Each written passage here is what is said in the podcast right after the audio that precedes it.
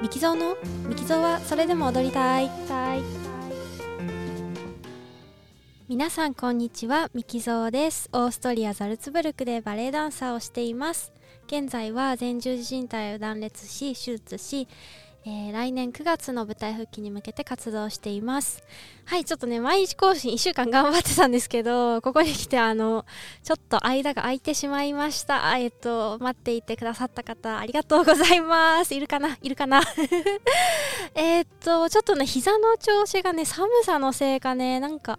あのあんまり良くなくてですね。で膝がやっぱりうまく動かないとちょっと腰にもくるっていう感じでね 結構満身創痍だったので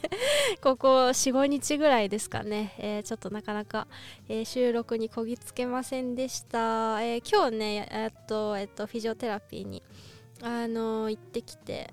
まあ、ちょっとマシになってまあ明日もあるんで、まあ、大丈夫かなっていう感じで、えー、思っています。でねなんかそんな感じでちょっと調子が悪かったので、えー、歩くのもね結構あの億劫っていうかねだったんですけどあの歩く時に結構音楽聴いたりするんですけどあの膝がねやっぱうまく動かないとこう歩くリズムがちょっと崩れちゃいがちなんですね。でそれを避けるために結構そのテンポのいい曲を聴くようにしてて、あのー、最近よくその 歩くテンポであこれちょうどいいなと思ってるのが、えっ、と藤井風さんの、えー、キラリっていうあの曲とあとマイケル・ジャクソンの「Beat It」っていう曲なんですけど その2つがね結構その自分のこうリズムよく歩くテンポに結構合っててですね。あのよく聴いてるんですけど「Beat It」はなんかすごい歌詞も好きであのちゃんとね歌詞をね 追ったことがなかったんですけどまあ最近やっぱり調子が悪かったのもあってその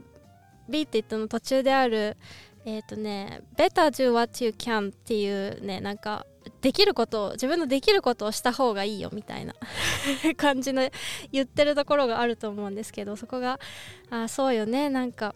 いちいちこう膝がねちょっと調子悪かったぐらいでああどうしようって思ったりとかなんかあのー、この先をちょっと心配してね、えー、しなんか暗い気持ちになったりしてるぐらいだったら今できる範囲で無理しないでエクササイズとかストレッチとか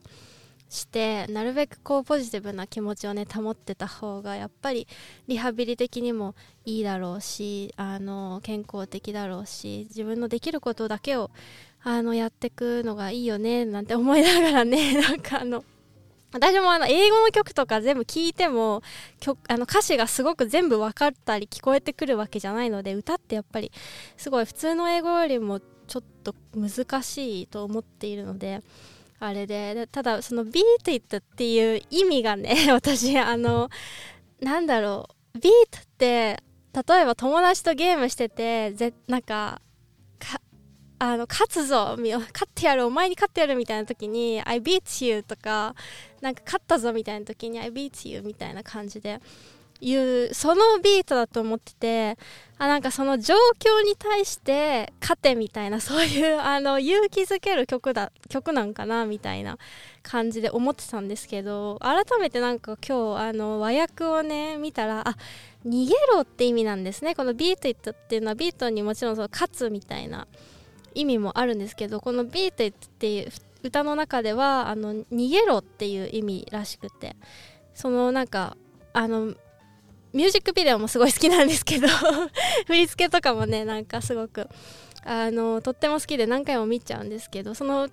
ビデオの中で2つのねこう対立構想があるじゃないですか。あのチンピラどものチンピラどものっていうかね ギャングたちの若いギャングたちのあの対立構造があってあのウエストサイドストーリーみたいな感じになってるんですけどあのー、そのその中でその